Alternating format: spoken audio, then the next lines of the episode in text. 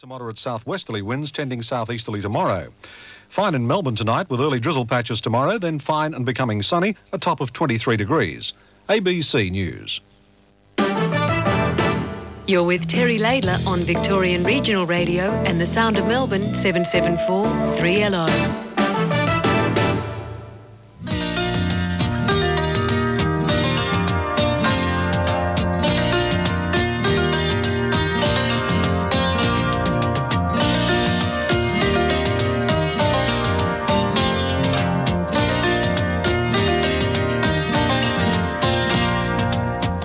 Good to still have your company, and I hope you'll stay with us through till 10 o'clock this evening. Terry Laidler with you until then. In our I Heard It on the Wireless spot, Clark Sinclair will be looking at the life and times of one Peter Evans. In our venue shows and events spot at around about 9:30, Jane Clark will look at preparations for West Side Story and Hepburn Spa as a tourist destination, as well as having her regular Who Am I quiz and another episode of our book reading, The Ancient Solitary Rain by Martin Hocker at 9:50. Later tonight, after Terry Laidler and Australia Tonight, join Tony past 10. This day 41 years ago, the first 3D movie opened in New York, Wanna Devil. Trivia Challenge and Rod Quinn in Living Stereo Colour Radio tonight, looking for questions on TV, music, sport, history or politics. You set the agenda. A complete rundown of magazine features in your Saturday papers and Terry Hughes from New York. Your evening's listening on Victorian Regional Radio and the Sound of Melbourne 774 3LO.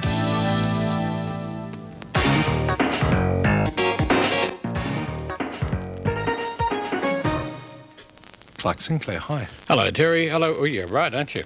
Hello, Clark. I mean, hello, Terry. Hello, you're everyone. Clark, I'm Terry. How are you? No, you just shocked me, actually, because Terry was explaining about our new microphones here at 3LO and frightened the hell out of myself. They're a bit more potent than the older ones. They certainly are. They're excellent, though, aren't they? We're trying them out for the new building. Oh, will be by about September this year or something. Yes, I believe September is the thing. I believe RA, Radio Australia, go there in June or something. Yeah, it's a staggered move, the orchestra and some management. Does that mean we all stagger over there, or do... I think we might. Okay. Well, Terry, as you said, tonight we're talking about Peter Evans. I've always been a rover, summer and winter too, wandering the wide world over, tramping my whole life through. But when I start my journey at the dawn of another day, I give a hand to comrades, elves of the great highway. So long to you, got to be on the road again. So long to you, got to hitch up my load again. It's been great to meet you here. Right good company and right good cheer. Now then, my lads, anyone like to come with me? A wanderer's life is free. I can say night and day, nothing ever worries me. That's 19 past. Come in. 19 past 7 the time. I mentioned your... Oh, stop it. I mentioned your pink shoes, didn't I? Your shocking pink shoes. At least you wouldn't notice it if you were overcome at the Christmas party or something. Librarians make novel lovers. Good heavens. Jean is a novel lover. Never quite imagined you as a novel lover, do you? The listener's husband plays cribbage. Friday, Saturday, Sunday nights. No wonder she's listening to me. Also, a few calls on the miss you discussed with Terry, yes. Well, I mean, Terry's last morning this morning. I hope he comes in and doesn't funk it. Otherwise, he'll miss out on his mince pies. He'll say, if he thinks I'm going to chase after him with those mince pies, he's very wrong. Jean has got enough trouble already keeping her mince pies off the mince pies. What's this? Another listener said that party should have only one tie for Terry's farewell. What?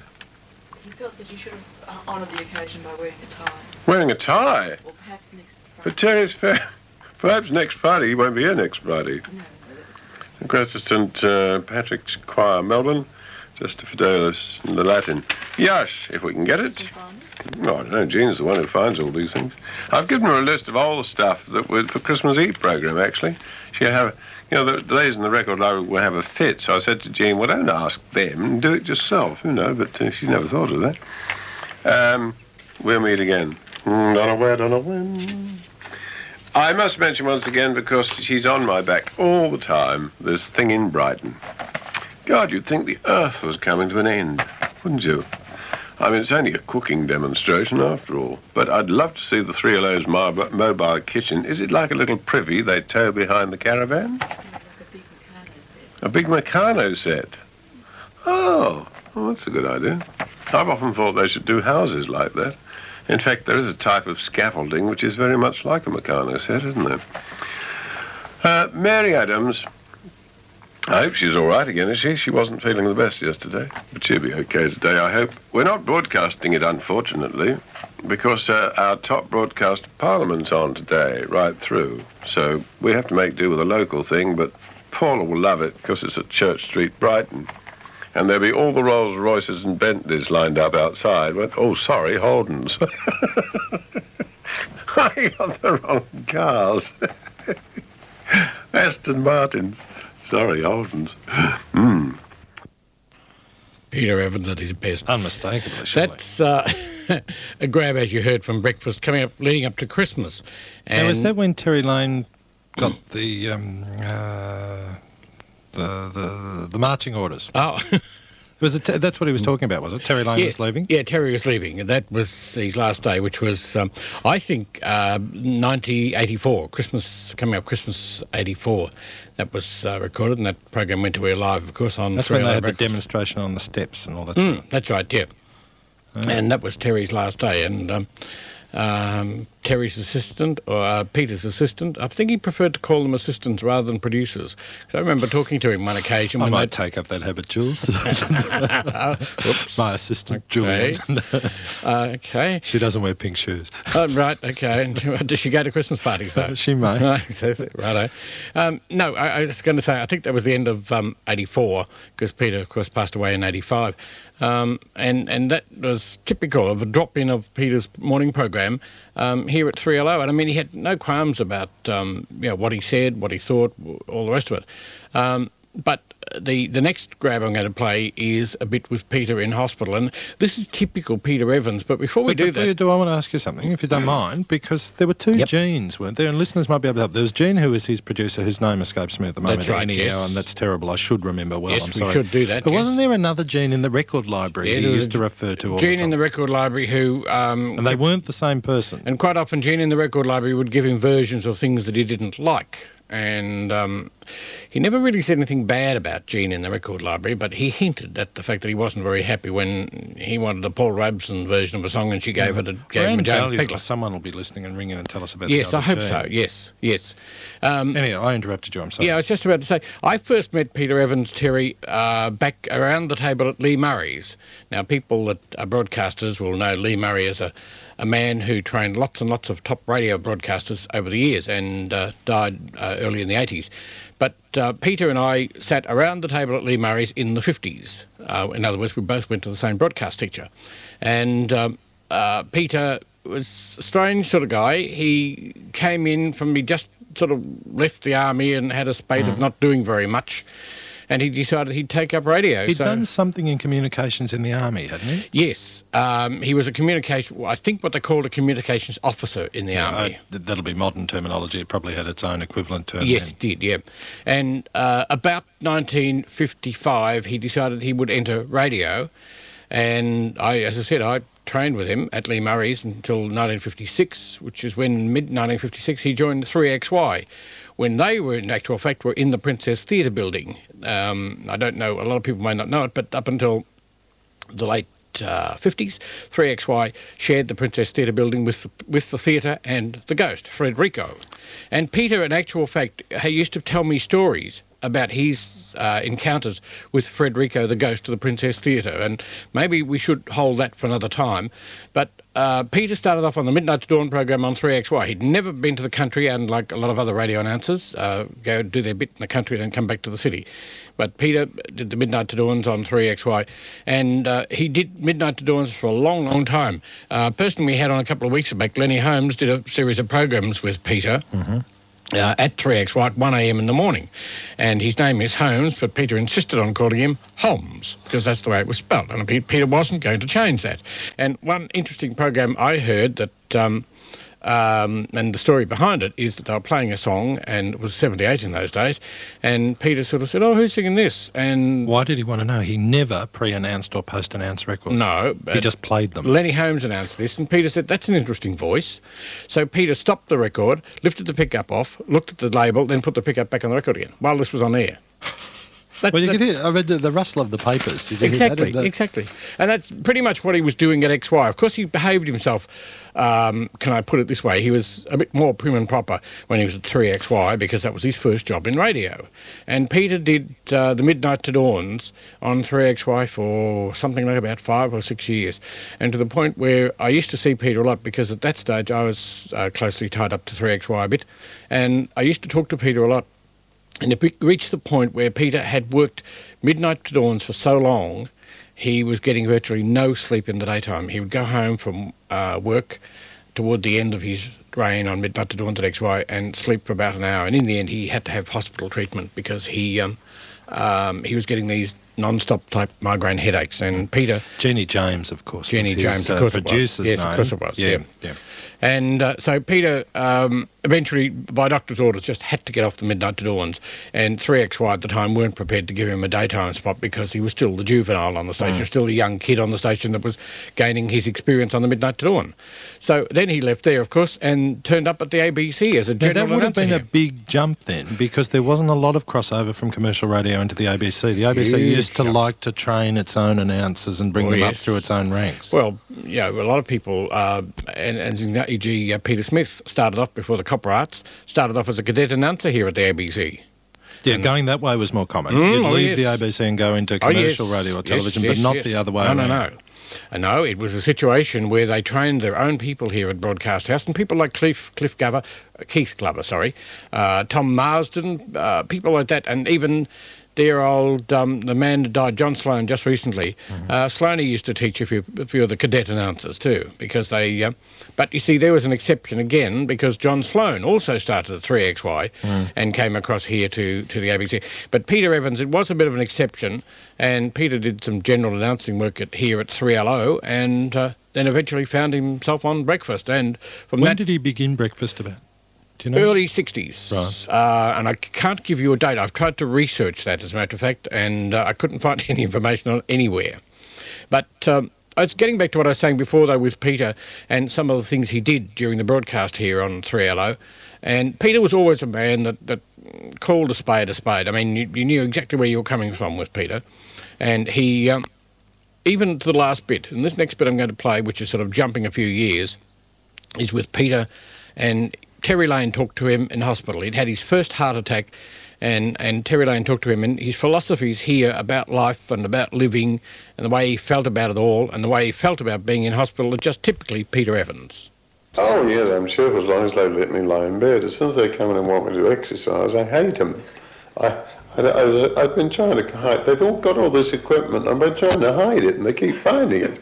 But no doubt you've shown them how to do your press-ups anyway, just like you do every morning. Well, no, I haven't done that because I'm a bit dicky about them.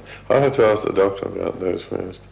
Because, I mean, he'd look at me doing press-ups and he'd think, God, that man could never have had a heart attack. And, the whole science of medicine would be turned upside down. Any clues beforehand? No, not a thing. Just got out of a hot bath, had a pain in the chest. I thought it was an old war wound, really, because there's a bullet in there somewhere, which is, roaming around, hasn't been taken out yet. So I thought, oh, it's going to come out. I wonder where it's going to come out. But no, it was a... But did you have any other warning signs before? No, nothing. I'd had a lot of emotional upsets, put it like that, to be serious. And as the doc said to me, this, said he, pointing at his head, is connected with this, said he, pointing at his chest. And I'm sure it was purely emotional, the whole thing. Well, now you're feeling brighter. Are you prepared to reveal what the real story is to all of this? The real story? No, I can't do that. It's just that I had to clear the Evans name. And, Winchester wouldn't approve. They were in touch this morning. And so... But I have heard other little reports about where you really went. Oh, yeah. Well? No, I can't reveal. I have to remain true to the Queen. Otherwise, I'll never get that gone. And what about this Outer Mongolia business? Oh, that, yes, well, that was something that came up at the time. You see, they couldn't find anyone who could ride a horse without a saddle and use a whip at the same time, you see, and drive slave girls. Well, I was pretty good at all that, see. No wonder you had a heart attack. So where did you really have the heart attack? Did I ask you what position? That's the whole story. Yeah. But please impress upon your listeners that no tragedy at all. I mean, I myself, if I go, I go. I'm a fatalist about these things. If I go, I go. If I don't, I don't. I mean, that's the only two answers, isn't it? We had a caller ringing during the break, Clark, telling us that was Michael Schildberger, but it wasn't, was it? No, it wasn't. It was definitely Terry Lane, because Peter referred to him as Terry in the start, of the interview. And his voice has changed a little since then. It is what, some... Well, a long time ago. That would be pre-85, mid-85, because Peter passed away mid-85, so that would be pre-85 or the middle of 85.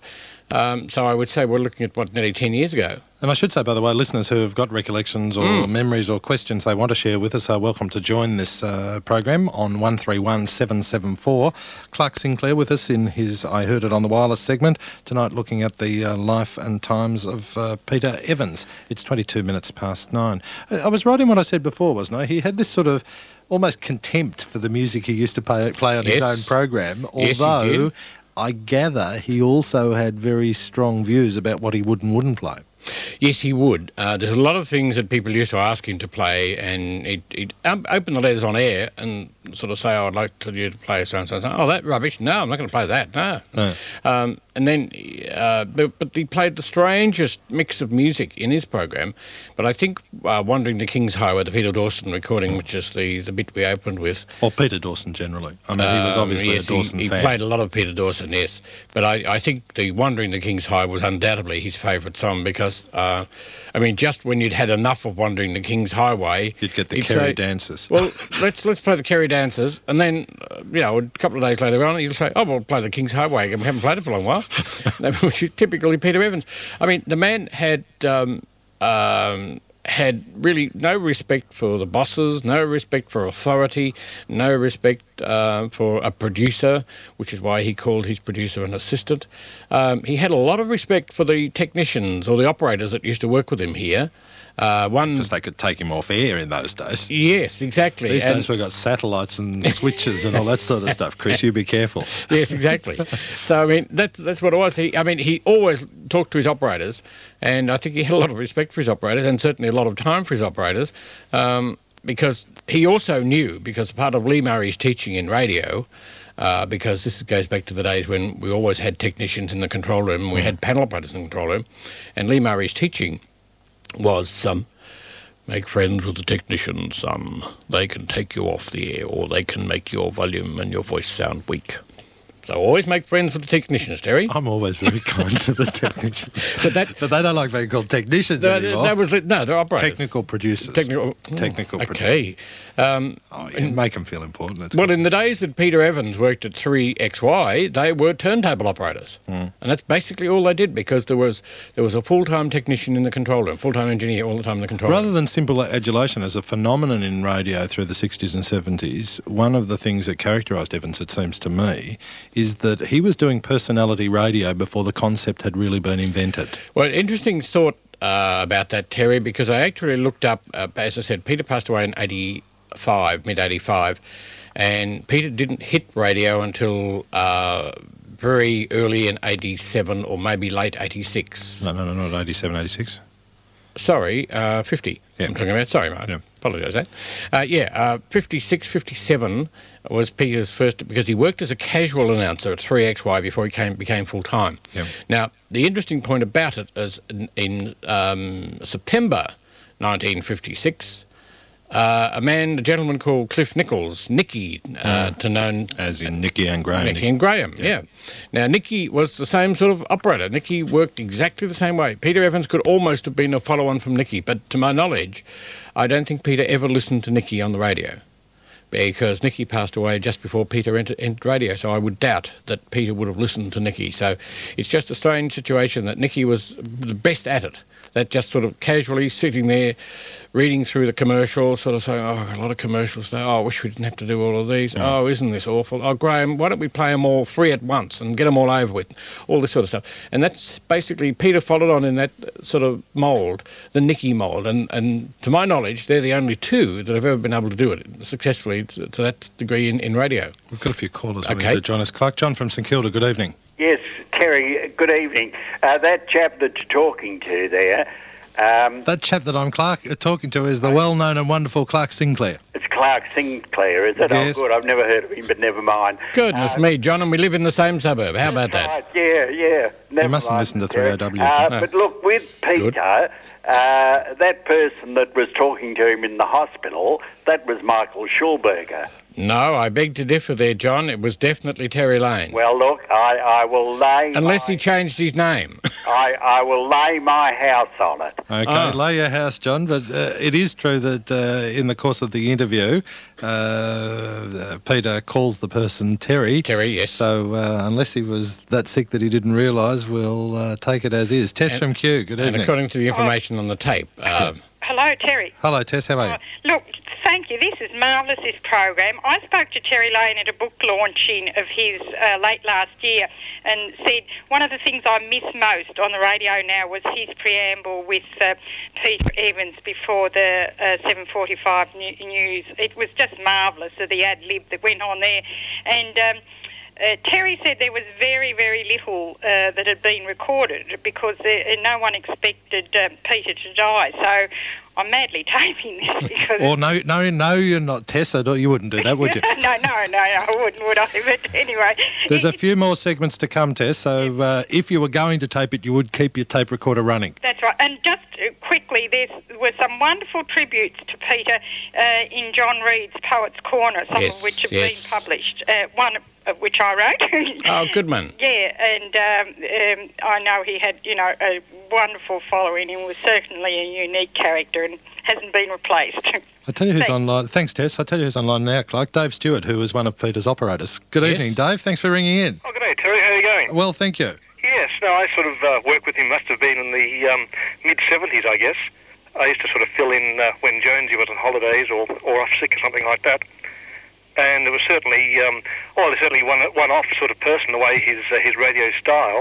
I presume too, David, he didn't plan anything. He just sat there and did it. It was totally off the cuff. And if he didn't like a song in the middle of it, he just pulled the pickup off. Yep. And not even gently. That was the problem, Dave. That's right. It had come scraping off. But that was part of the appeal of the whole thing, I think, that it was so unplanned and just sort of went ahead. Yes. How did the management at that time, which in the time you're working, Dave, would have been the fairly formal old ABC management, both in your department, in the BTD-type departments and, in the on-air studio supervisor area too, how did they cope with him? Well, I remember they used to always listen to it on their car radios coming into work, and in the foyer there they'd be saying, Evan said this and Evan said that, and he'd often send up people in the management who, if you worked in a place, you'd realise who they were. I don't know what the average listener thought, but on days off you'd listen and he'd be sending somebody up or carrying on about, works or things around the place or the local gossip, and they used to come in and quite often you just hear them talking about that, Evan has done this and blames such and such happening, by so-and-so, and I think they did take notice, but he was such an institution... By that stage, yeah. They couldn't really touch him, yeah. Right. Interesting you mentioned that, actually, Dave. Can we just play another bit now, Terry, which ties into what David was just saying about Peter and the management here at 3LO at the time? Right, and they're having a meeting today, are they? Do they have a meeting yesterday? And they'll have a meeting tomorrow, and the next day, and the next. Well, I mean, they've got to do something, haven't they? It's like putting a testing device in the studio for the air conditioning. It doesn't fix anything, but they're doing something. Looks good on a minute, you see. Let's go and have breakfast at the Hilton International. I believe it's very good, and we can get it off petty cash. Some of our bosses go there, you know, for their meetings. One said to me the other day, I'm going to the Hilton for breakfast so that I can get some work done. As soon as he comes in here, the phones start to ring and he can't get any work done.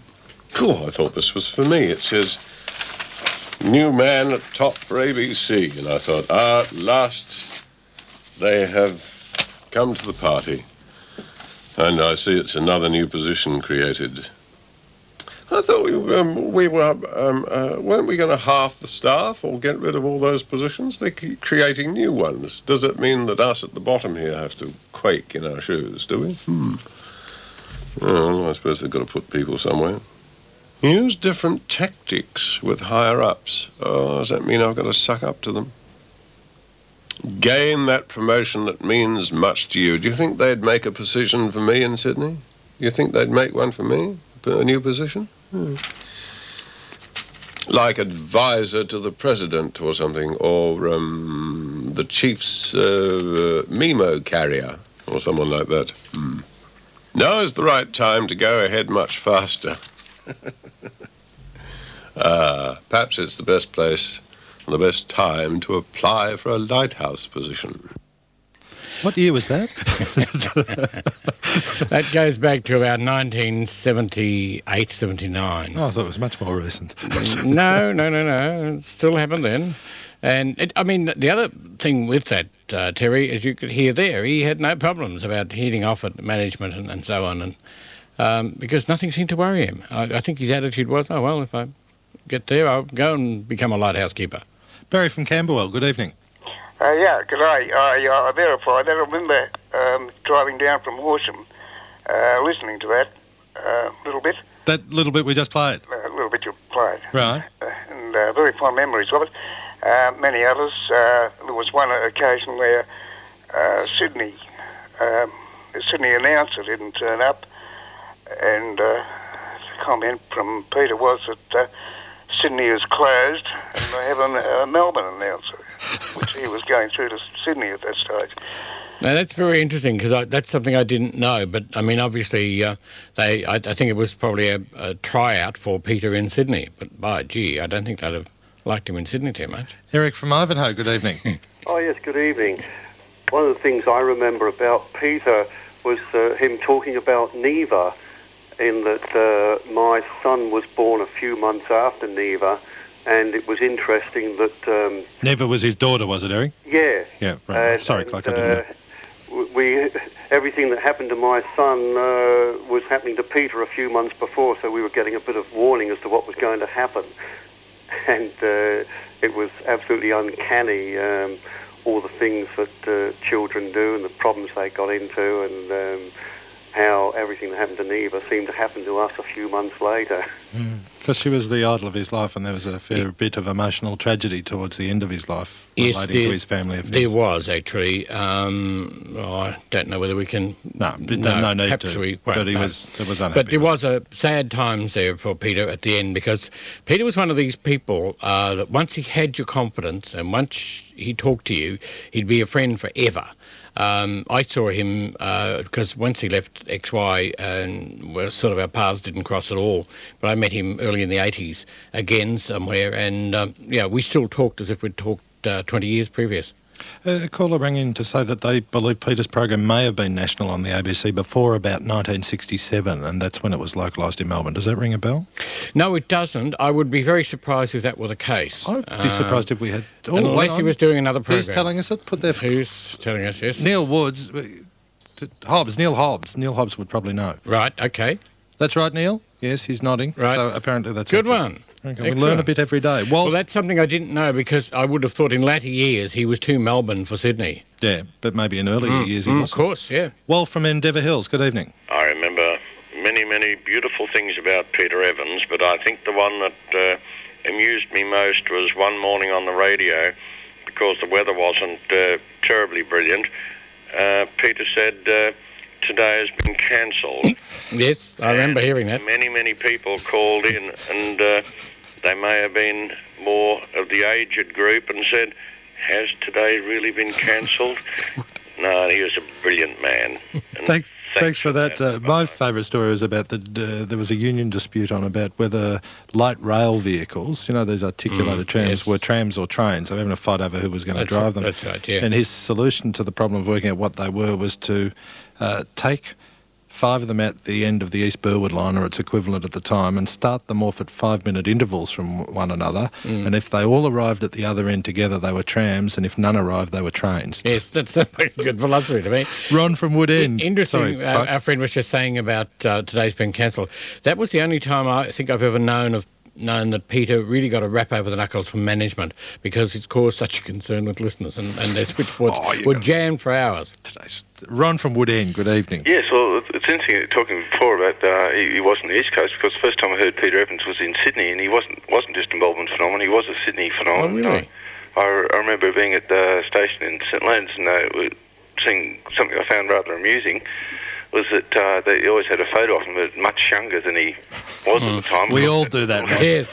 And that was one of these things.